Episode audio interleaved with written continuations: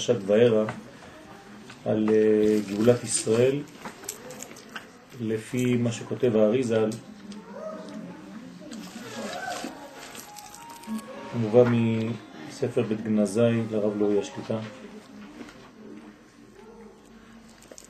אנחנו יודעים שגאולת ישראל היא סוד גאולת הדעת. ולכן צריך להבין שהגלות היא גלות הדעת. מה זה אומר? כן, אנחנו ננסה בעזרת השם לראות את זה בשיעור שלנו. בכתבי אריזל מבואר שגלות מצרים הייתה כדי לתקן פגם הדעת.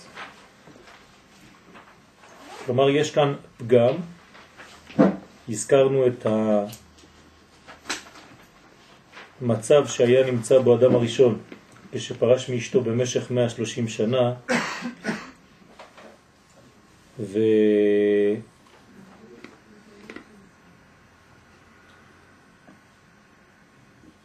הייתה שמה כן, יציאה של ניצוצות קודש מאדם הראשון, שכביכול נשרו ממנו אורות גדולים, ולא היה חיבור לכלים כי הרי פרש מאשתו. פרש מאשתו משמעות הדבר זכר בלי נקבה. זכר בלי נקבה, איש בלי אישה, זה בעצם אורות בלי כלים. אורות בלי כלים זה זרע לבטלה. זה בזבוז, זה פיזור, וזה הפרדה בין שתי אותיות ראשונות של שם השם לבין שתי אותיות אחרונות שבשם השם, ולכן כל התיקון צריך להיות באחדות של שם השם, כן, השם אחד ושמו אחד, והניצוצות האלה שיצאו ולא היה להם כלי, לא הלכו לאיבוד, הם ירדו למצרים. זה סוד הנהר גיחון, שבעצם יש השתלשלות למקום שנקרא מיצר, מיצר מים, מצרים. המים נכנסו למיצר וצריך לשחרר את המים. הגאולה תמיד מופיעה בכפל, פקוד אפקוד. המים זה פעמיים גאולה בגמטריה. מים זה 90, נכון? גאולה זה 45 כפול 2. כלומר, במים כפול 2 יש גאולה. מים עליונים, מים תחתונים מתחברים ביחד זה גאולה, זה המים. כשיש גאולה תחתונה וגאולה עליונה. גאולת האורות, כן, וגאולת הכלים. יימח שמם בנצרות, כן, העניין הוא שהגואל בא לפדות ולגאול את הנשמות. אנחנו אומרים שהנשמות כבר נגאלו, ועכשיו הגיע הזמן גאולת הכלים. לכן לא קיבלנו את אותו אחד שהשאיר את הדברים בעולמות העליונים, כן, ולא היה מסוגל לחבר, ולכן הם מפרידים בין העולמות העליונים לבין העולמות התחתונים. הנתק הזה של אדם הראשון גרם לפיזור ניצוצות, שאותן ניצוצות עכשיו צריך לכנס אותם ולמשות אותם כמו שאמרנו, כן, כי מן המים משיתיהו, משה רבנו, שהוא בעצם מוציא את הטוב שמה שירד מאדם הראשון, והגאולה היא בעצם הוצאת כל הניצוצות האלה מהמים, אם זה משה, אם זה תיבת נוח, אם זה יוסף הצדיק, כולם יוצאים מהמים, כולם צפים על המים, כולם מרחפים על המים, שזה כבר רמוז בבראשית, ורוח אלוהים מרחפת על פני המים. כל הסוד הזה בעצם אומר לנו בצורה פשוטה שהגאולה קשורה איכשהו ליסוד המים. יסוד המים קשור לגאולה.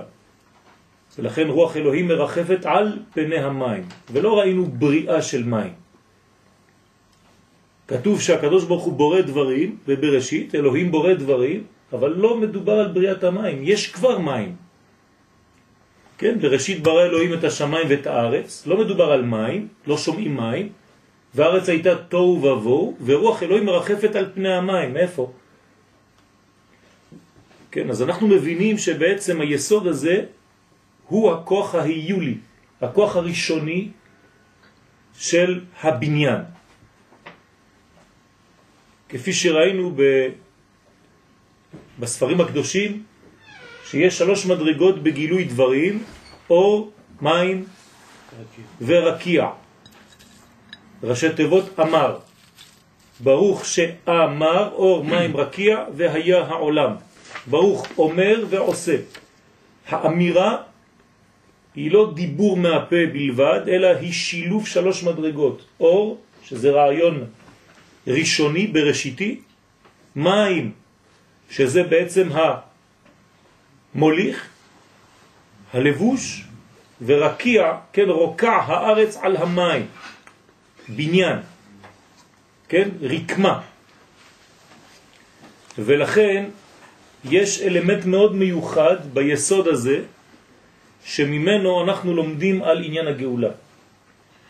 כאן בעניין שלנו, כדי להבין קצת יותר בסייעתא דשמיא את עניין הגלות, אומר לנו הארי הזל, הארי הקדוש, שגלות מצרים באה כדי לתקן פגם הדעת.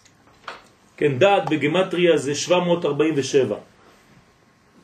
ואם נצמצם את האותיות בגמטריה קטנה, זה בעצם 15, זה או 6, כן? בסופו של דבר. 15 זה 1 ועוד 5. כלומר, אין חיבור, אין ו' החיבור, או י' כ' 15. אין עניין של חיבור בין י' לבין ו'. זאת אומרת שהעולמות העליונים נשארים בעליונים ויש ניתוק מהעולם הזה, אין גילוי של הפוטנציאל. והרי כל בריאת העולם היא כדי לגלות כן, את עצמותו התברך בלבושים, ברצון, כאן בעולם הזה בסוד שמו. הוא ושמו אחד. לעשות לו התברך דירה בתחתונים. כל עוד ואין דירה בתחתונים, אין קידוש השם כאן בעולם הזה, אז הקידוש למעלה בעליונים לא מספיק. כן, זה נקרא חילול השם, מחללים את השם, לא מחללים את הוא. הוא אי אפשר לחלל, חז ושלום, כן? זה מהותו התברך. אז את מה אפשר לחלל? את שמו. כן? זה דיוק מאוד מיוחד, לא שמים לב לזה. כן? אם חז ושלום כותבים על לוח חילול השם וכותבים חילול ה', זה טעות חמורה, אי אפשר לחלל את השם. אז מחללים את שמו בעצם, שזה החלק של הגילוי. מה זאת אומרת לחלל? לעשות אותו חלל. חלל זה מת. אז חז ושלום כאילו ממיתים את גילוי השם בעולם, ואז זה גורם לפגם הדעת. זה נקרא פגם הדעת. אני מזכיר לכם שדעת זה חיבור בין עליונים ותחתונים, חיבור בין מדרגות. כשהדעת נפגם, נפגמת, אז אין חיבור בין מדרגות. ברגע שאין חיבור בין מדרגות, אין גם תולדות, אין גם חיים. לכן העניין של הדעת הוא שם קדוש, אחד משמות שלא מכירים אותם הרבה, כן, אני, אני אכתוב אותו רק ב, בלועזית עם H במקום ה-H. זה השם שמופיע בדעת. כן, זה סוד הדעת. א', ק', ו', ק', שבה יוצא מפסוק את השמיים ואת הארץ. אז אנחנו עוד פעם שומעים כאן, חיבור, כן, של דעת, מה זה? זה את עם השמיים ועם הארץ. את השמיים ואת הארץ, חיבור עליונים ותחתונים. כן? ראייה ושמיעה. ראייה ביום, שמיעה בלילה. בלילה לא רואים, אז שומעים. אז זה ראייה ושמיעה, אותו דבר. עיניים ואוזניים. חיבור בין עולמות, בין מדרגות. כן? איש ואישה. התפשטות וצמצום. כל המדרגות הללו, כן, באות לבטא את הדעת. אז תשימו לב, פה האריזל זורק לנו משפט קטן, אבל הוא אינסופי. כן, צריך ללמוד שעות על גבי שעות כדי לדעת מה זה הדעת.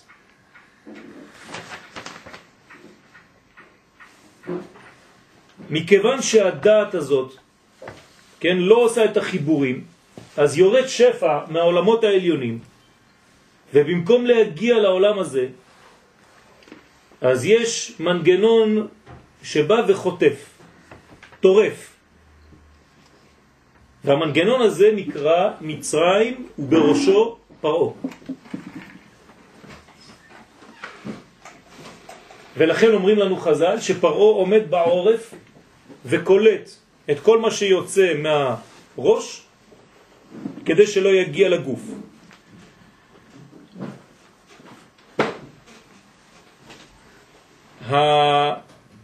השם הזה הוא בגמטריה 17, כמניין טוב. כלומר, כשאין חיבור, כשאין דעת, אין טוב בעולם, אין גילוי של טוב. לכן הגואל, נאמר עליו מיד כשהוא נולד, ותראה אותו כי טוב הוא. זאת אומרת שהוא מיסוד הדעת. לכן אומרים המקובלים שמשה רבנו הוא שורשו ביסוד הדעת. כלומר ביסוד דאבא בדעת. וזה אומר שמשה רבנו כאן מחבר. והטוב הוא בעצם התגלמות של חיבור בין שמיים וארץ. לכן כשיש חיבור ממעלה למטה, ממטה למעלה, זה נקרא טוב. לא לשכוח שגם יעקב אבינו, אחרי שהוא תיקן את חטא אדם הראשון ב-130 שנה, כן, מעט ורעים הוא קורא לאותם ימים, נשאר לו 17 עוד פעם, גמטריה טוב, בונה את יסוד הדעת שמה, כן, יוסף, בן 17, בשביל מה התורה אומרת לנו את הדברים האלה? הפרטים האלה לכאורה לא מעניינים אותנו, אם הוא היה בן 16 או 18, מה זה משנה לנו?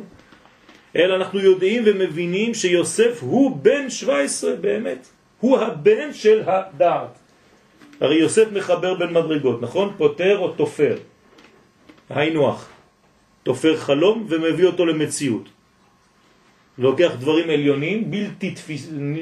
נגישים, ומביא אותם למציאות ממשית. אז כל הכוח, כן, נמצא גם כן באותו יוסף. והדברים עליונים ופנימיים מאוד, וצריך לדעת שהחיבור שאנחנו קוראים לו מהו בן בתורת הקבלה, כלומר זכר ונקבה, זה עולם התיקון. ועולם התיקון הזה זה חיבור בעצם של מדרגות. אם אין חיבור המדרגות אין שלמות. אם אין שלמות אי אפשר לדבר על דעת. וכשאין דעת יש גלות. כלומר אין ראייה כללית של המציאות. אין ראייה, כן, חובקת כל עולמות, וכל אחד מטפל באיזה מין, כן, פסודר גאולה. כן, אחד מהם מבקש אה, עשר שקל והשני מבקש אה, בריאות והשלישי מבקש משהו. כן, דברים שהם חלקים מהמציאות הגדולה. וזה בגלל שחסרה דעת. כשיש דעת מבקשים את הכולל, והכולל הוא כולל, כשמו כן הוא, את כל הבעיות הקטנות האלה, למרות שהן גדולות מאוד. אבל כשנוגעים בשורש ומבקשים בשורש, זה כולל את כל השאר.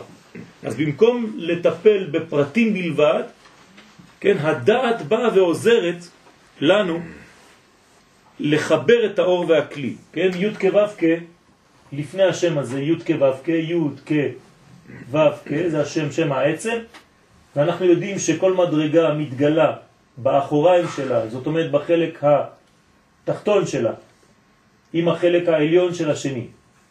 אז הנה, כן, בשם אקיה, אפילו שפה זה שם אקיה, כן, הוויה ואקיה זה אור וכלי, אז השם האחרון, האותיות האחרונות ו' כ', כן, ו' כ', עם א' כ', וזה בעצם השם שעכשיו כתבתי, עוד פעם אני חוזר לדעת. אז הדעת זה בעצם חיבור המדרגה העליונה י' כ' ו' כ', עם המדרגה שהיא נקראת כלי שהוא שם אקיה. החלק התחתון של העליון עם החלק העליון של התחתון. בסדר? נהי של החלקים העליונים עם חבד של החלקים התחתונים. תמיד ככה. כן, הרגליים של האבא זה הראש של הילד. אז גם ככה בשמות, בצירוף השמות, כן, אורות וכלים, בצלם, אנחנו רואים את אותה התפשטות, והדת היא הנשמה של כל הירידה. תורת הקבלה קוראת לדעת נשמת וק, הנשמה של וו הקצוות. זאת אומרת שאם אין נשמה לוו קצוות, אין נשמה למגן דוד שהוא בעל שישה קצוות, אין נשמה לששת ימי בראשית, אין נשמה לששת אלפי שנה דה ועלמה, ואז אנשים לא רואים את המציאות הכוללת של הדברים ולוקחים נקודות, נקודות, נקודות, וחסרה דעת. דעת קנית, מה חסרת? אבל דעת חסרת, מה קנית? אין לך שום דבר בלי דעת. לכן הגלות היא כשאין דעת. עוד פעם, גלות זה לא רק יציאה מארץ ישראל, זה כמובן חלק מהותי בגלות, אבל הפיזור הגשמי הזה, כשיהודים יוצאים מארץ ישראל ומתפזרים בגלות, זה גם כן עניין רוחני שיש פיזור, אין ריכוז, כן? אין ריכוז בדעת, אין ריכוז אצל הילדים, אין ריכוז אצל המבוגרים, הם לא יודעים לשבת, כן, ולתפוס משהו במשך יותר משלושת רבעי שעה, שעה. הדבר הזה הוא בעיה שאי אפשר ללמד שיעורים יותר ארוכים משלושת רבעי שעה. זה המנגנון שנתפס אצל האדם. חצי שעה זה המקסימום. אחרי זה רק מי שפיתח את הדעת יכול להישאר שעתיים שלוש כדי ללמוד. אדם שלא מפתח הוא כבר משתולל, הוא, הוא, לא, הוא לא יכול יותר. למה? כי הוא מפוזר, זה פיזור כוחות. הוא מפוצל, וזה נקרא חוסר דעת. לכן יש זריקת נקודות, פעם עליון, פעם תחתון, אבל אין אחידות, אין כוח שבעצם בונה שלמות. כל זה, מוריי ורבותיי, עניין של גלות מצרים. שהרי הדברים מעניינים אותנו היום. אנחנו כבר יצאנו ממצרים, פיזית. עם ישראל כבר יצא, אז מה זה מעניין אותי לקרוא עוד פעם את אותן פרשיות? אלא אני צריך לצאת עכשיו ממצרים לפי הגלות שאני נמצא בה היום. כשאני קורא לגלות, היא כמובן לא הגלות שהייתה אז, אבל כל מדרגה שעדיין לא נשלמה לגאולה שלמה ואמיתית, אז החלק שחסר לי הוא עדיין בגדר גלות, למרות שהוא פחות ממה שהיה לפני. וכל יום הגלות מתקטנת, כן? הופכת להיות זעירה יותר, והגאולה נגדלת. אז אנחנו מתקרבים יותר, מגדילים את הגאולה, כי הגאולה זה תהליך, והגלות יותר ויותר מצטמצמת, כי אנחנו בעצם דוחקים, דוחקים, דוחקים עד הקץ. כשאין חיבור בין עליונים לתחתונים, או בין איש לאשתו, או בין איש לחברו, אז מי עומד באמצע וגונב את החיבור הזה? הוא לא הולך לאיבוד החיבור. החיבור צריך להיות, אבל הוא לא פה. אז מה קורה? תופס אותו מנגנון שנקרא פרעו. תמיד. לא אז, גם היום. בסדר? אם אני, אנחנו לא משתמשים בקשר, כן, בצורת חום וחיים, יש בעיה. כתוב, איש ואישה שזכו, שכינה ביניהם. ואיש ואישה שלא זכו, אש או חלטן. אז אתם מכירים את משחקי האותיות, כן, שכשאתה מוריד יודקה מאיש ואישה נשאר אש. אבל גם כשאתה מחזיר את היודקה נשאר אש. אז למה לא דורשים על האש שנשארת כשמחזירים את היודקה? אלא שיש אש מחלה ויש אש מחממת. כשיש יודקה בין האיש לאישה יש חום, יש אהבה, יש נתינה, יש הזדהות. כשאין חום אז האש הזאת אוכלת אותם. כי זה אש שורפת, מחלה ובולעת. לכן פרעו וכל כוחות התומה היו נאחזים בו.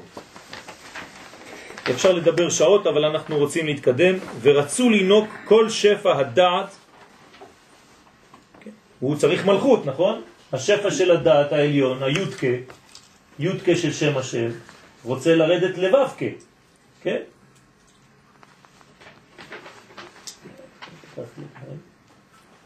עכשיו, כשאין ו"ק, אז מה קורה?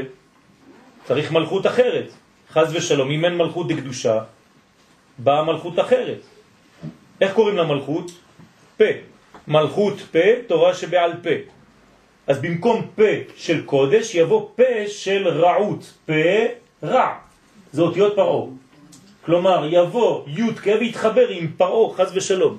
זאת אומרת שהוא גונב את האנרגיה של עם ישראל. ולכן בהכרח נעשה העלם. אז מה עושה הקדוש ברוך הוא במצב גלותי שכזה? הוא לא יכול במרכאות להשאיר את הדבר הזה של יניקה לחיצונים בלי סוף. בא אותו רשע וגונב את הכסף, את השפע, את הניצוצות שאמורים להגיע למלכות. אז בא הקדוש ברוך הוא וסוגר את הברז, שלא תהיה יניקה. אז מה קורה בזמן הגלות? לא המצרים מקבלים את השפע כמו שראוי, אבל גם ישראל לא מקבלים, ולכן כולם בחושך בעצם. מי שלא מבין, חושב שזה עונש אלוהי. מי שקצת לומד, מבין שהקדוש ברוך הוא עושה את זה לטובת ישראל, שלא תהיה ניקת יתר לחיצונים. ולכן הוא סוגר את הברז גם לעם ישראל, ועם ישראל נמצא בחושך, לא בשביל עונש בלבד, כן, אלא בשביל לא לתת לקליפה יניקה. אז נקרא לא בהכרח, ולכן בהכרח נעשה העלם והסתר בשפע של הדעת כדי שלא יוכל לינוק ממנו. כן, זה העניין. אז בעצם מה זה יציאת מצרים? זה ייחודה שלים בשם כל ישראל. י' כ' ו' כ'. אותיות י' כ' באותיות ו' כ'. כשמחברים, כן, חוזרים, אז יש גאולה.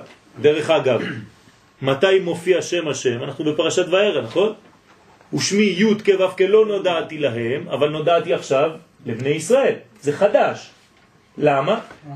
כי עדיין לא היה עם, עכשיו יש עם. כשיש עם, יש אפשרות לגילוי הגדול הזה.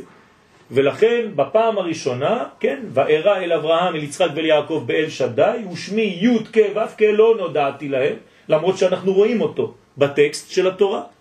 אבל זה לא הודעתי, לא כתיב, אלא לא נודעתי, זה משהו יותר פנימי של דעת, תשימו לב, יש פה סוד הדעת. למה? כי אין עם. עכשיו יש אפשרות, לכן מה זה יציאת מצרים? חידוש גילוי השם הזה, י' כ' ו' כ'.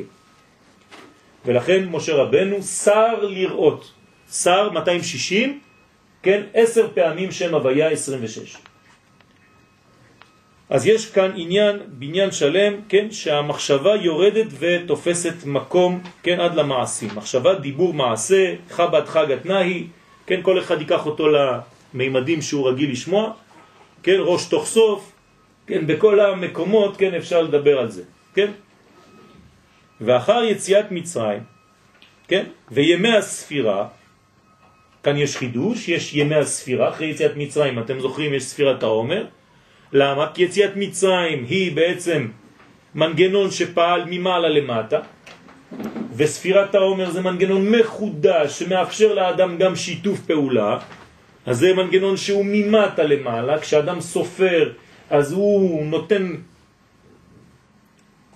מחשבה בתוך הדבר הזה, נותן חשיבות למנגנון, אישה שסופרת שבעה נקיים זה בגלל שהיא מתגעגעת למשהו וגם בעלה מתגעגע. וכשעם ישראל סופר שבע שבועות הוא מתגעגע לחיבור, כן, עם הבעל, כן, הרוחני קודשא בריחו. לכן הספירה זה בעצם יותר אנושי. כל המספרים הם אנושיים. בקבלה מספר זה כבר מלכות. כן, בלי להיכנס עכשיו לפרטים. ברגע שיש חשבון, החשבון הוא במלכות. ולכן כשנכנסים לארץ ישראל צריך להילחם נגד מלך הנקרא חשבון, שהוא בעצם כדי להשיג את מלכות דקדושה. אז אחרי יציאת מצרים וימי הספירה חזרה בחינת הדעת, הנה, בגלל שהיה ממעלה למטה במצרים, ממטה למעלה בספירת העומר, אז אפשר לקבל, לחדש את הדעת. מהי העובדה בשטח שחידשנו את הדעת? מתן תורה. מתן תורה זה חידוש הדעת, זאת אומרת שיש חיבור בין העליונים לבין התחתונים. וירד השם על הר סיני, ירידת העליון אל העולם הזה. אז אנחנו מתקרבים לשלב הגואל. היה חיבור יום אחד. מה? היה חיבור יום אחד. כן, אבל זה לא יום שם, זה היה רק לילה אחד. באמת יום אחד הרב צודק, כי זה נעלם באותו לילה, אבל בגלל שהחיבור הוא לא חיבור שיכול להחזיק מעמד, ולמה? בגלל שאין השתתפות של התחתונים בחיבור הזה, זה רק אור שבא מלמעלה, לכן החיבור הזה לא מחזיק מעמד. אז אנחנו היום, האידאל שלנו זה לא יציאת מצרים. אין לנו אידאל ביציאת מצרים. כן, עוד כמה, בעזרת השם, הקדוש ברוך הוא יגאל אותנו בגאולה שלמה, בפסח הבא, ההגדה של פסח כבר לא תהיה ההגדה שקראנו שנה שעברה. כלומר, כל מה שקראנו שנה שעברה יהיה רק בדף הראשון. אה, נעשה סיכום קטן. כמו שכבר בהגדה שלנו סיכמו הגדה אחרת שקדמה לה. איזה הגדה? ארמי עובד אבי. כלומר, הייתה הגדה לפני הגדה שלנו, של כל הסיפור של יעקב, גם כן, שירד למצרים. ברגע שהייתה גאולת מצרים, שמו את הסיפור של יעקב בכמה מילים. בגאולה שלנו נשים את כל ההגדה שלנו בכמה מילים, כן, לא יאמר עוד, כן, ברוך השם שהוציא אותנו מארץ מצרים, אלא שהביא אותנו וקיבץ אותנו מכל הארצות וכו' וכו'. זאת אומרת שההגדה המחודשת שלנו היא הגדה שהיא הרבה יותר מתייחסת לזמנים שאנחנו חיים היום. ולא לחשוב שמה שהיה אז הוא פש, כן, אידיאל גדול, והיום זה לא שווה כלום. לא נכון. והעובדה שהאידיאל שלנו זה דווקא פורים. כלומר גאולה לא כמו במצרים, אלא הפוך, מלובשת בתוך הטבע עד כדי כך שלא רואים אפילו את שם השם. אנחנו מעדיפים את פורים מאשר את פסח. התורה אומרת לנו שזה האידיאל. לכן צריך להבין שיש שיתוף אנושי בגאולה ולא לצפות לאיזה מין גאולה כזאת ניסית שדוחקת וכן, מסלקת את הטבע. זאת לא גאולה נורמלית. לא אוהבים גאולות כאלה, וגם הקדוש ברוך הוא לא רוצה גאולה כזאת. הוא עשה אותה במצרים כי היה בלתי אפשרי לעשות אחרת. אבל כשעם ישראל מתחזק, חוזר לארצו, הדברים יופיעו באופן טבעי יותר וגנוז בתוך הטבע עד כדי כך שלא נראה כלום. ויש אנשים שלא יראו את הגאולה. מה זאת אומרת לא יראו את הגאולה? זה לא שהם לא יראו את המשיח. הגאולה שכבר כאן היום הם לא רואים אותה. על זה אנחנו מתפללים ותחזנה עינינו בשובך לציון ורחמים. תן לנו עיניים, אומר הרב צבי יהודה זצ"ל, לראות את הגאולה העכשווית, כי כנראה אנשים לא יראו אותה, לא יוכלו כן, לראות אותה בין השורות. כי היא מאוד מאוד מאוד גנוזה, ותמיד תשמעו מתי תהיה הגאולה. כן, כפיות טובה. צריך לתקן את האנשים ולומר להם מתי תראה את הגאולה. כי היא כבר נעשית כמעה כמעה. רק עיניים להם ולא יראו. ואם אין ניקוד, עיניים להם ולא יראו אוזניים. כן? אז צריך להחזיר את בחינת הדעת לתיקונה השלם, ורק אז יכלו לקבל התורה מפי הגבורה. תשימו לב מאיפה קיבלנו את התורה, מפי הגבורה. פה זה מלכות, גבורה, למה גבורה? השתתפות אנושית, צמצום. לא קיבלנו את התורה רק מלמעלה, אלא מפי הגבורה שמענו. זאת אומרת שיש כאן כלי, כלי קיבול עם ישראל. אז הצמצום האלוהי, כן, גרם שנשמע משהו. אם לא, האין סוף לא היינו יכולים לקבל אותו. וכל זה בזכות ספירת העומר גם כן, שהייתה פעולה אנושית, כן, לתקן את הגאולה שהיא חד צדדית ביציאת מצרים רק ממעלה למטה. וכן הובא בספרים הקדושים בשם הבעל שם טוב, זכותו תגן עלינו אמן, שעיקר גלות מצרים, כן, היום היה יום של הבעל התניא, זכותו תגן עלינו, אמן. כן, שנזכה לדלות מתורתו הקדושה ואהבת ישראל שהייתה בו. אז שעיקר גלות מצרים היה בהיעלם, בחינת הדעת. כלומר, לא היה חיבור, זה גלות מצרים. אנחנו רואים את זה בפסוקים, רק צריך לדעת לקרוא, ולא ראו איש את אחיו. ולא קמו איש תחת אחיו שלושת ימים. כלומר, יש במצרים מכת חושך, כן, שהיא מופיעה ממש במכות, לפי זה מה שאני אומר עכשיו, זאת אומרת שהמכות של מצרים זה לא איזה מין חידוש שלא היה, רק שזה מבליט את הדברים. כלומר, תמיד היה דם במצרים, עכשיו זה בולט. תמיד היה חושך במצרים, עכשיו זה בולט. הקדוש ברוך הוא שם להם במדגיש צהוב את כל הבעיות שיש שם. אתם יודעים למה אתם נקראים מצרים? בגלל שלא יכלו לראות איש את אחיו. אתם לא מסוגלים להתייחס אחד לחברו. אין לכם אהבה. וכו' וכו' בכל המכות. יציאת מצרים זה תיקון כל הדברים האלה כמובן, כמו שנאמר, גלה עמי, כן, על בלי דעת. למה יש גלות? בגלל שאין דעת. עוד פעם, גלות זה פיזור, זה חוסר דעת, כלומר חוסר אחדות, חוסר שלמות, חוסר ראייה כוללת, חוסר אחדות כוללת, חוסר כלל ישראל, אלא נתינת מקום רק לפרטים. חז ושלום, שזה פרעו, פה רע, רע ראשי תיבות רצון עצמי. כשאדם הוא ברצון עצמי בלבד, כן הוא דומה לפרעו. הוא מעורר את הפרעוניות שבתוכו. את הפי של הרצון העצמי, שהוא בעצם חז ושלום במקום לעשות חיבור יודקה ואבקה, הוא עושה חיבור יודקה עם מדרגה תחתונה של רע. במילים פשוטות מה זה אומר? שהאדם לוקח את הפוטנציאל האלוקי ועושה ממנו שטויות. במקום לגלות שם השם בעולם, הוא מגלה את התאוות שלו, את הרצונות שלו, ואפילו כשהוא דתי חז ושלום הוא עושה את זה בשביל לקבל כבוד או כסף או כל מיני עניינים שלא קשורים בכלל, ובמקום לעבוד את השם, הוא עובד את עצמו. ואפשר לעבוד את עצמו בכמה אופנים, וזה מסוכן מאוד וצריך לדעת. לפעמים אנחנו לא מבינים שלעבוד את עצמו זה לא רק עניין של עבודה זרה כמו שאנחנו חושבים, אלא אדם שמתעסק בעצמו כל היום ודואג מה זה אמר, ומה זה דיבר עליי, ומה זה עשה, ומה הוא, כן? זה נקרא עבודה עצמית, עבודה זרה. למה זה לא? עבודת הבורא זה עבודת עצמי חז ושלום, זה גם כן נכלל בעבודה זרה, אמנם דקה יותר, אבל מסוכנת יותר. צריך להיזהר מאוד לא ליפול למלכודת הזאת. מה זה אמר ומה הוא אמר ומה הוא דיבר ומה הוא שם. גלה עמי על בלי דעת. ובעת שמתחיל להאיר אור הדעת, כלומר עכשיו אנחנו בשלב התיקון, חסד שמתלבש בגבורות, מתבטלת הגלות באופן אוטומטי. ברגע שאתה מגלה שלמות, אין גלות יותר.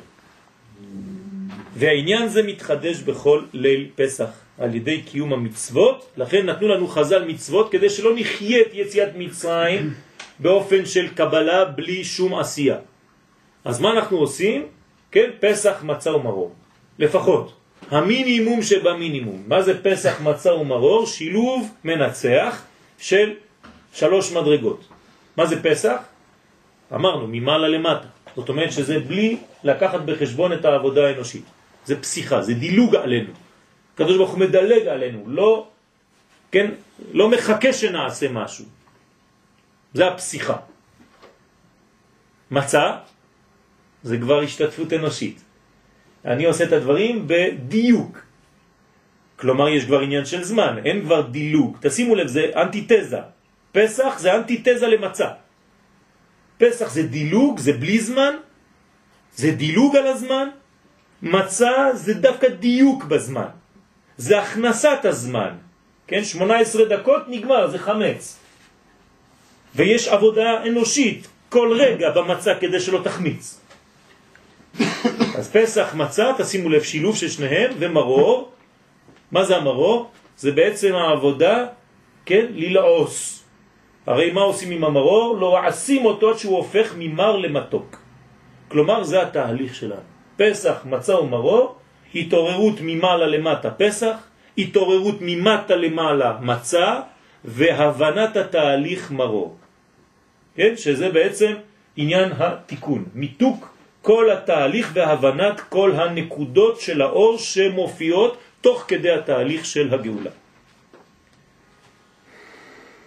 אז מגדלים בחינת הדעת, ככה גדלה הדעת. כל פעם מחדש אנחנו צריכים לגדל, להגדיל את הדעת, וכוננו מאיתך חוכמה, בינה ודעת.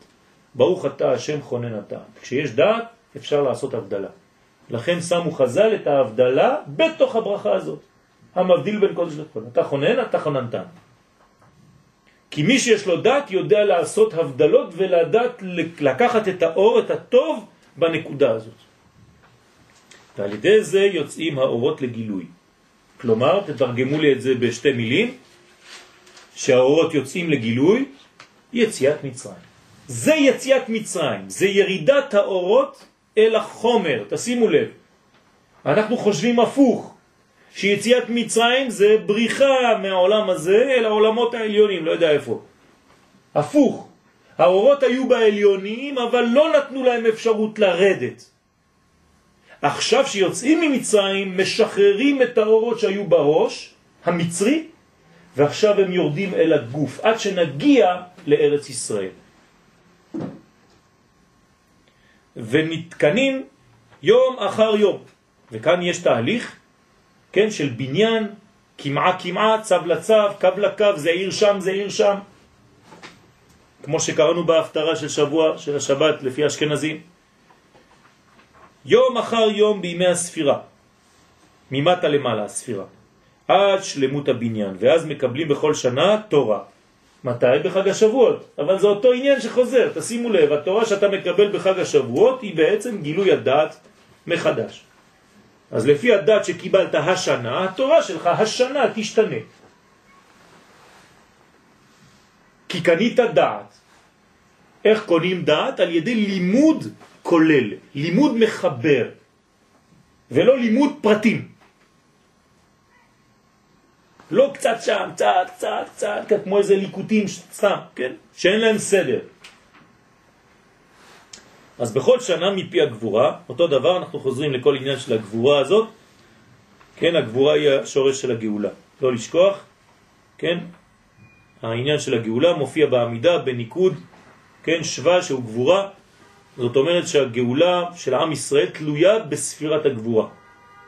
זאת אומרת בהשתתפות האנושית. עוד פעם, אני חוזר לאותו עניין, ולא איזה מין משהו שיבוא לנו מלמעלה ואנחנו נחכה ככה. ציפית לישועה זה לא המתנה פסיבית. זה אקטיבי מאוד, זה חי, זה נושם. זה לראות במשקפת, לצפות ולצפות בשורש נשמותינו. כן? כלומר, לפי הכלים שאנחנו בונים, כל שנה הדת מתחדשת וגדלה ומתרחבת. ולבאר עניינו של פגם הדעת. קצת יותר, נראה בהקדם ביור הפסוק בפרשת בראשית. מה זה הדעת? מה זה החיבור הזה? עוד פעם, דעת עכשיו זה לא לפי מה שאנחנו מבינים. אנחנו חושבים שדעת זה שכל. זה לא נכון, זאת טעות. דעת זה לא שכל, דעת זה חיבור, חיים, אפילו בלי שכל, דווקא בלי שכל. אני תכף נכנס לעניין. כתוב בבראשית, כן, על כן יעזוב איש את אבי ואת אמו ודבק באשתו והיו לבשר אחד. זה סוד הדעת. צריך לעזוב את אבא ואימא כדי להשיג דעת. ואנחנו למדנו שאבא ואימא זה חוכמה ובינה. כלומר, אם אתה רוצה דעת, אתה חייב לעזוב את החוכמה ואת הבינה. מעניין? אם אתה תקוע בחוכמה או תקוע בבינה, לא יהיה לך דעת. זה הסוד כאן. מה שבפשוטו אינו מובן. למה, שואל הרב, יעזוב את אבי ואת אמו? והרי ברא קרע דאבו. אנחנו יודעים שהבן הוא תוצאה, הוא המשכיות של האבא. אז איך יעזוב איש את אבי ואת אמו? אתה יכול לעזוב את אבא ואמא? אפילו שתגיד שאתה עוזב אותם. הרי אתה חלק ממנו, אתה לא יכול לעזוב אותו. אז צריך להבין מה זה לעזוב. כמובן שהולכים להתחבר למדרגה, אבל מה זאת אומרת לעזוב? אומר פה הרב, אי אפשר לעזוב, על מה אתה מדבר בכלל? מה זה לעזוב?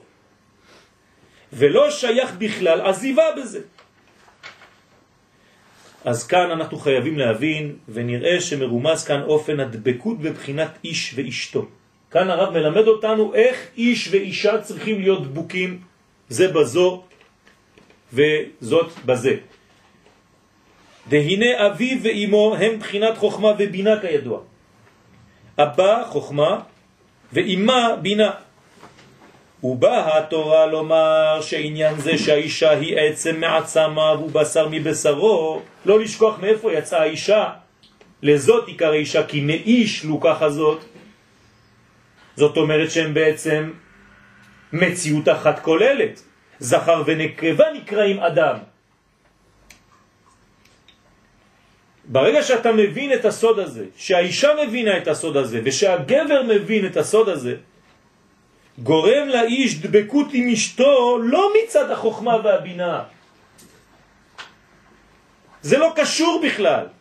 כלומר, במילים פשוטות, אם אתה מחפש למה אתה אוהב את אשתך, יש לך כבר בעיה.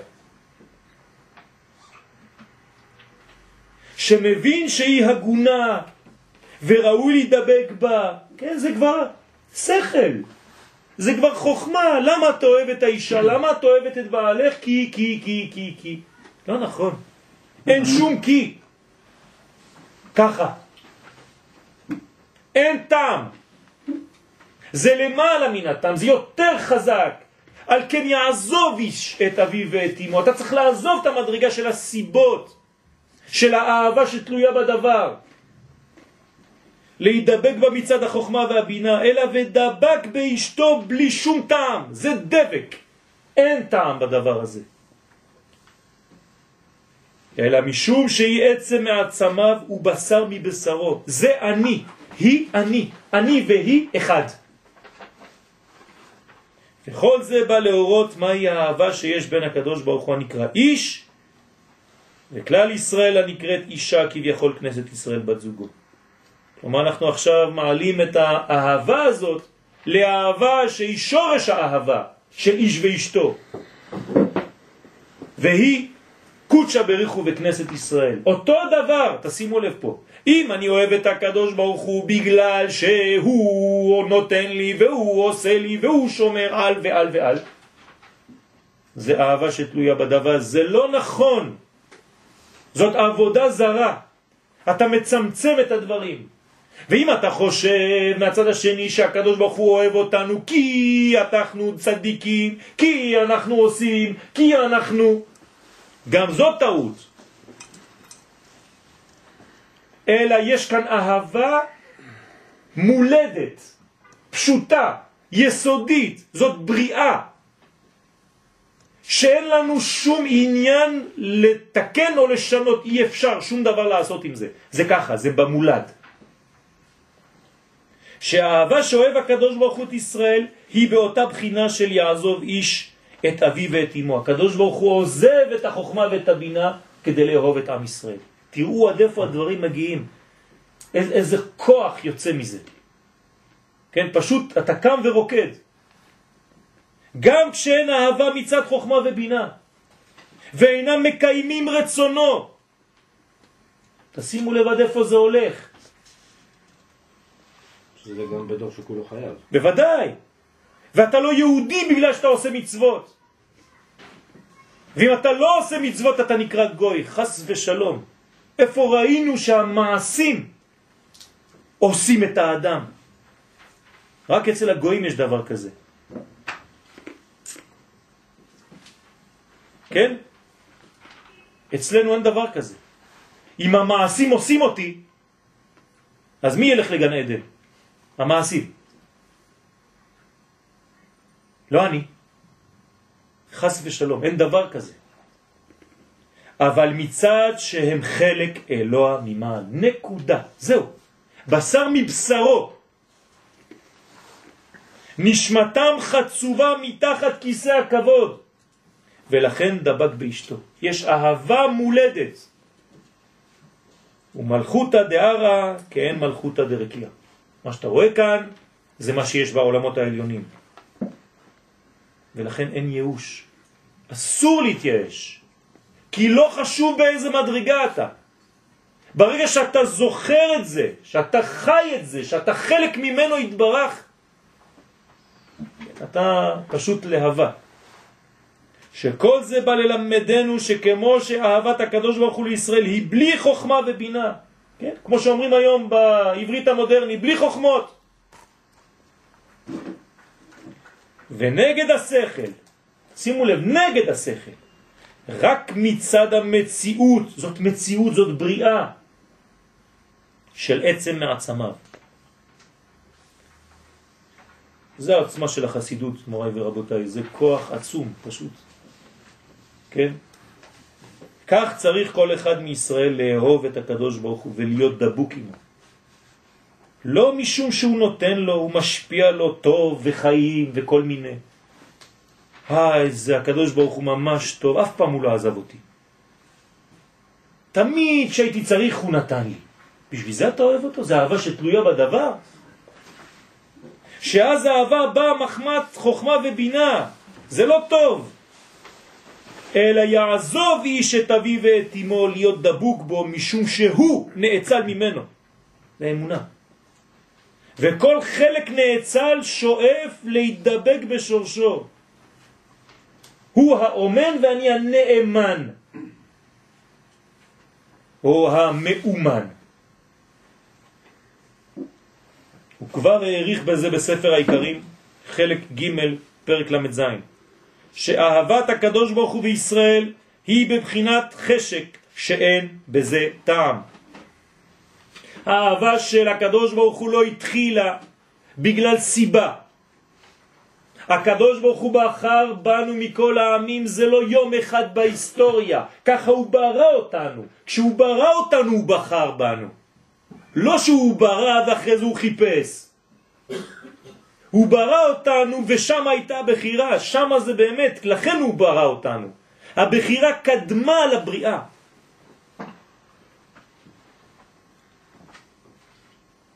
ואם לא חז ושלום, אז זה דברים שהם לא תופסים בכלל. אין שום סיבה. אז זה נקרא חשק. ואפילו מצא אחרת, יותר יפה מאשתו, נאה ממנה, או טובה ממנה, כן, הוא לא עוזב את אשתו. יכול להיות שגויים לפעמים מתנהגים יותר טוב מעם ישראל. וכל ראש השנה אומרים בספרים הקדושים שזה מה שמבקשים אומות העולם. השרים העליונים, המלאכים שלהם מבקשים, תחליף אותנו בעם ישראל, אנחנו יותר יפות. כמו אישה שבאה ומנסה לפתות את הגבר. מה אתה עושה עם האישה הזאת? אתה לא רואה דומה לכלום. תראה אותי איך אני צעירה ויפה ומושכת. אומר הקדוש ברוך הוא, זה לא תלוי בזה. את יכולה להיות יפה, היפה בנשים אפילו. אני קשור לעם ישראל. זה עצם מעצמי ובשר מבשרי. לזאת, רק לזאת, יקרא אישה. אהבתם אינה תלויה, תלויה בדבר. כן? ועל זה נאמר כי בך חשק השם אלוהיך. בך חשק, חשק, חשק אין לזה שום טעם, אי אפשר להסביר חשק, מתחשק לי. כי אהבת הקדוש ברוך הוא היא בלי טעם, ואפילו אחר, אחר החץ, כן, אחר חטאים גדולים שהיו בעם ישראל, הקדוש ברוך הוא לא עזב אותנו. גם כן לא שרה אהבתו מהם. יש אולי ריחוק, יש תנועות, יש, כן, הערות, אבל אין חז ושלום חיסרון באהבה. אין דבר כזה שהאהבה יורדת ועולה. אין דבר כזה. אהבה זה דבר שלא זז. אין שמה, כן, את ה... איך קוראים לזה? לקורסר, איך אומרים בעברית? שאתה יכול לעלות ולהוריד את הווליום. את הסקאלה, את הסולם. אין שם דברים כאלה. אין דבר כזה, אני יותר אוהב או פחות אוהב. אני אוהב. מה זה שהוא אומר למשה, תחלם כרגע? בטח, זה, זה, זה כדי לראות את ה... בוא נראה עם מי יש לי עסק. האם אתה מסוגל? בוודאי, בוודאי, ולכן משה עומד במבחן. מכני נא מספרך אשר כתבת. אני לא קיים, מה אתה מבלבל? אומר לה הקדוש ברוך הוא, כן, זה חיוך אלוהי. ציפיתי שתענה ככה. אשריך משה רבנו. ככה אתה צריך לענות. זה לא תלוי בכלל, בשום דבר. כשאדם מרגיש שיש לו שמירה, הוא מתחזק בזה יותר, הוא אולי אוהב יותר. אין דבר כזה. זה אהבה שתלויה בדבר. יש את האהבה הבסיסית, אבל פתאום הוא מרגיש שיש לו שמירה, ודברים טובים קורים לו, את יורדת עכשיו לפרט. את יורדת עכשיו לפרט. אני מדבר על כנסת ישראל בת זוגו של הקדוש ברוך הוא. הפרטים חוטאים. ויש עליות וירידות בפרטים בלבד. הכלל אין בו שינוי ואין בו חטא, הוא נשמה. חזרה לשיעורים של יום שלישי. כל החטאים הם רק, אך ורק מצד הפרט. מה לגבי טעות הדלתתא? זאת אומרת, יש, יש מעשים, יש טעות הדלתתא, ציבור, ציבור, כן. ציבור. אבל ציבור, עדיין הציבור, גילוי, נכון, הוא גילוי של העם. נכון, לא, לא. למה? העם מתגלה דרך הציבור, אבל הציבור הוא אוסף של פרטים, הסיפור הזה של פרטים. וגם הציבור יכול לחטוא. גוש קטיף. חטא ציבורי, אבל לא חטא כללי. יש הרבה אנשים שמתבלבלים. לא כלל ישראל חטא, הציבור צדיקים, בינוניים ורשעים. מה זה חטא ישראל לא? יכול לחטוא, נכון? הכלל לא יכול לחטוא. כנסת ישראל אין שם עניין של חטא, אין מושג כזה. מה זה חטא העגל? מה? אותו דבר. אותו דבר. אז עכשיו יש שאלה. לא כלל ישראל. אם עכשיו אמרנו את העניין הזה של הדעת ושאין שינוי, אז באופן עקרוני, הדעת, לפי השיטה הזאת, יכול להגיד מישהו, בסדר, אני חי כמו שאני חי. כללי, פרט. ו- כללי, עוד פעם, אתה חוזר לפרט, בתוך פרט, כן, אתה חייב לעשות את רצון השם, הגאולה היא, היא, היא באה אה, מהגבורה. הגבורה מורידה את, את הכל לפרטים. כן, מגלה את הכל מגלה- בפרטים, נכון. לפרטים. עכשיו גוזרת את, הדבר, את, את כל העניינים לפרטים. אז יש רק עיכוב. זהו, זה מה שיכול להיות. הכי גרוע שיכול להיות זה עיכוב. וגם לו יש אה, דדליין. אה, נכון, קץ. נכון, בעיטה הכי שנה. אין דבר כזה שאין גאולה, זהו. הדבר הכי בטוח זה גאולה. מה שכן יכול להיות בגלל המעשים שלנו זה אה, הפרדה, מבד... הבדלה, לא הפרדה, הבדלה. עוונותיכם היו מבדילים. כלומר עיכוב בתהליך עד דדליין, כמו שאתה אומר. זהו. וחז ושלום אנשים שלא גילו, פרטיים שלא עשו את העבודה כמו שהיו צריכים לעשות. זה דרך אגב life line. כן, נכון. אתה מבין, אנחנו שם ליד ים המלח, שגם כן נקרא ים המוות בתורה. אבל הוא חוזר כבר לחיים, כן? הלוואי והיו מוציאים מכל ים מה שמוציאים מים המוות. זה תחיית המתים. כולם באים כדי, כן, לעשות עיסויים מים האהבה. כן, קראו לזה אהבה. מעניין? שאינה תלויה בדבר. כן, זה נקרא ברית מלח, ביני ובינך.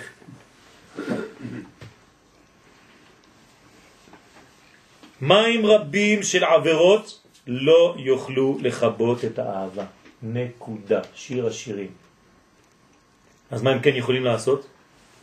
אה, לפעמים אתה רואה קצת את האש, קצת אה, נראה לך שמשהו קורה. שום דבר. לא יכולים לכבות את האהבה. ונהרות לא ישטפוה. זה נשמע כאילו גם אי אפשר לעכב. נכון. זה נשמע כך. כי אבל אתה הפרטים... אומר אין סוף כזה, נכון. ואין בכלל אתה מושפע מחסידות. נשמה טהורה. אתה מושפע מחסידות יותר מדי, אשריך, כן? זה, כן, אין עוד מלבדו. מה אומרים החסידים? אין עוד מלבדו, אין כלום. אז מי חוטא? כן, אז זה, זה שאלות מאוד מאוד פנימיות שצריך לעסוק בהן הרבה זמן, אי אפשר ככה על רגל אחת. כן, אבל יש כאן עניין באמת באמת שיש כאן כבר בניין שהקדוש ברוך הוא כבר החליט ואנחנו פשוט צריכים לגלות את זה, זהו. או שאני מגלה או שאני לא במשחק של הגילוי, זהו, נגמר הסיפור. אין מה לעשות חוץ מזה. שני דברים, או אתה אלמנט פרטי שמגלה, או אתה סגרת את הדרך, אבל זה עובר דרך כל השאר, אל, אל, אל, אל, תדאג. אי אפשר לעצור את הרכבת הזאת של הגאולה, אי אפשר לעצור אותה, פשוט. רק שיש אנשים שעולים בה ויש אנשים שמחליטים להישאר בחוץ, חס ושלום. וחילוק גדול יש בין אהבה שבאה מבחינת חוכמה ובינה, כן, יותר, יותר ממציאת מצרים אין, נכון? זה הדוגמה. דרך אגב, למה יציאת מצרים היא הדוגמה של הגאולה? כדי להגיד לנו, תראו איך הייתם מעפן, כן, 49 מדרגות והוצאתי אתכם. יותר מזה אין. אז הנה, כבר היינו בהכי הכי גרוע. עברנו את פרעה, נעבור גם את זה. כן, יש ביטוי כזה, נכון? למה? אם עברנו את פרעה, אז כן, נגמר, אנחנו כבר היום סופר מצוינים. אבל אומרים שלמשל הנידחים, שהם נפלו כאילו לשער החמישי. ובאו העובדים. בארץ אשור והנידחים בארץ מצרים. אז מה זה הנידחים? מה? מה זה? נכון. יפה מאוד. לכן עובדה, אני מדבר על עובדות, אני לא מדבר על שיעורים עכשיו. אני מדבר על עובדות. חזרנו לארצנו, יש לנו בניין, אנחנו בונים ומתקדמים, ולא היו ישיבות כמו היום מבריאת העולם, ותלמידי חכמים שלומדים, ובלי עין הרע תורה שמתרבה, ויהודים שעולים לארץ. אני לא מדבר על בחלל, כן? אני מדבר במציאות, אני לא חולם. היינו כחולמים, עכשיו אנחנו כבר החלמנו, ואנחנו בתהליך של הבראה. אני מדבר על שוק, מחנה יהודה עם פירות, אני מדבר על ילדים שמדברים עברית, שבמשך אלפיים שנה לא דיברו לשון הקודש. אני מדבר על מציאות, זה לא שיעורים באוויר.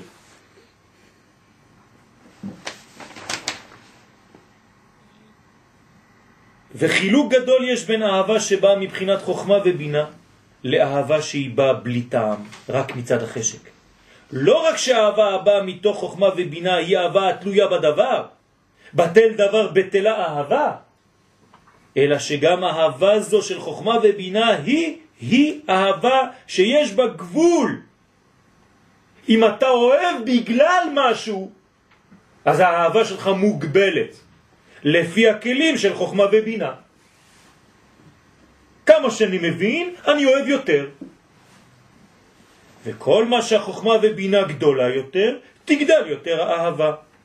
אהבה לבחינה של ודבק באשתו, שאינה תלויה בחוכמה, רק אהבת הענף אל השורש, תשימו לב, הענף ושורש, דבר אחד.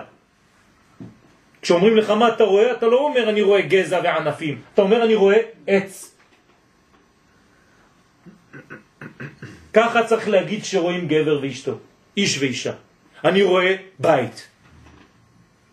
אני רואה אדם. כי זה אהבה של ענף אל שורש. היא אהבה בוערת כאש רשפיה רשפי אש שלהבת יה. מה זה שלהבת יה? שיודקה מתחבר לבבקה, הוא ושמו אחד. זה סוד הייחוד. ואין בזה כלים לעצור אותה, או להיות מוגבלים בכלים. תשימו לב, זאת אהבה מיוחדת, פנימית, אין לה גבולות, בגלל שהיא לא תלויה בחוכמה ובינה. ובחינה זו נקראת דבקות. זה כבר לא אהבה, עלינו במדרגה וזה נקרא דעת. זה, זה הסוד של הדעת. זה הסוד של הטוב. זה הסוד של השם הזה, כן? א', ק', ו', ק'. זה הסוד של הדעת. שם עליון מאוד. את השמיים ואת הארץ. דבקות שהיא מדרגה עליונה יותר מאהבה. זה בעצם אמונה, לא? זה אמונה. אמרתי את זה מקודם, כשאמרתי להיות נאמן, כלומר להיות מאומן, סוד האמונה. לאמן, לאשר, לאמת את קודשא בריחו על ידי החיים. אני חי. אני חי אותו. אני חי את מציאותו. הוא חי דרכי. זה אישור, וזה מביא אושר. זאת השמחה האמיתית. והנה בחינה זו נקראת דעת. ועניינו דהנה סדר ההשפעה בא מן הקטר לחוכמה ובינה. ואחרי זה לדעת, נכון? קטר חוכמה, בינה, דעת. אז בעצם מה זה דעת? זה דומה למה? לקטר. רק הקטר פנימי מתייחס לעליונים, והדעת מתייחס לתחתונים. יש לו יחס לאחר, לשני. כן? לכן אדם ידע את חווה, זה אומר הכל. זה לא אומר שהוא רק התחבר איתה. זה אומר שהוא אהב אותה בחינה שהיא חלק ממנו. אין בכלל שאלות שם. יוצא שהדת יותר גבוהה מהחוכמה והבינה. בוודאי, בוודאי. עוד פעם, היא הכתר. רק היא כתר בצורה שונה, בצורה מחודשת. היסוד גם? מה? אותו דבר. היסוד והמלכות. כל הקו האמצעי יש לו גמישות שאין לאחרים. לכן הם כמו מעלית באמצע עולים ויורדים, כן? אבן מה עשו הבונים, הייתה לראש פינה. כן? אם היית רואה מה קורה בקו האמצעי, כן? זה הסולם של יעקב, מהלכי אלוהים עולים ויורדים בו. אה, הכרעה, כמובן, כי ראיתי בספר של הרמח"ל, כן. שהבינה מבדילה, והדעת זה הכרעה בין הדעות. זאת אומרת, הכרעה פה זה להגיד שזאת זאת אשתי וזהו. זה, זה ה- הקו האמצעי. כשיש הלכה, כן, אלו ואלו, חוכמה ובינה, דברי אלוהים חיים דעת. זה מה שיש כאן, זהו. כן, זה, זה מה שיש. זה המציאות המשותפת, זה המשותף שבנו, ולא השונה. ונמצא כי בחינת הדעת שהיא מידת הדבקות באה מחוכמה ובינה. כן? זה בא משם. אמנם יש בחינה שהדעת עולה לעלה מחוכמה ובינה, כמו שאמרת, ואז היא הדבקות האמיתית מצד עצם מעצמיו ובשר מבשרו. אז תלוי איפה אתה נמצא. וידע אלוהים, כן, סוד יציאת מצרים, וידע אלוהים. נכון? כתוב וידע אלוהים בפסוק. מה זה וידע אלוהים? מה הוא ידע? שהיא התעוררות הדבקות לעלה מחוכמה ובינה. כלומר, כביכול, משהו שנעלם מעינינו חזר והתעורר.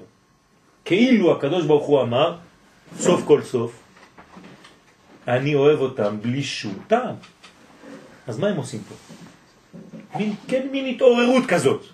לפעמים אנחנו מתעוררים לזה. מה, אני צריך סיבות? כן, אני כאילו מדבר עכשיו ברעיון האלוהי, כן, להבדיל, אלף הבדלות. סוף כל סוף אני יודע אותם. הם חלק ממני, בשר מבשרי, עצם מעצמי. שהרי קודם נאמר וירא אלוהים. מה זה וירא אלוהים? איפה זה ראייה? חוכמה. וישמע אלוהים? בינה. וידע אלוהים, זהו, כבר אין סיבות. כשאתה רואה, כשאתה שומע, אתה יכול להגיד, כן, ראיתי, אבל... לא, לא, לא. שמעתי, אבל הוא זייף. ידעתי, בני, ידעתי. זהו. תפסיק לדבר. כשאומרים ידעתי, זה סוגר את כל הסיפור. נגמר, יוסף כבר לא מגיב. ברגע שיש דעת, נגמר הסיפור. אין טעם. דרך אגב, אתה רוצה לסגור דיאלוג עם מישהו. ככה זה, מתחשק לי. נקודה, אין טעם. האם אתה מתחיל סיבות? כן, אבל תשמע, יש לי סיבה כזאת וזה, אתה, אתה, לא. זה לא קשור לזה. אין לי חשק, יש לי חשק, נקודה. עם זה אני לא יכול להתמודד. וירא אלוהים את בני ישראל, ראייה זו היא ראייה של חוכמה ובינה, כמו רואה אני את דברי אדמון. ואחר כך עלה למידת הדעת, כמו שכתב הרמב"ן שם, לדעת, כן? למען ידעו דורותיכם, למען ידעו מצרים. זה הבחינה של הדעת, שכולם יבינו שאהבת השם לישראל היא אהבה שאינה תלויה בדבר. זאת הגאולה. לכן הגואל הוא בעצם חייב להיות מה? מאיפה? מיסוד הדעת.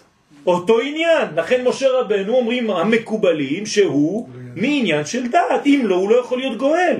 כלומר, מה זה משה רבנו? זה הביטוי האנושי לאהבה שאינה תלויה בדבר.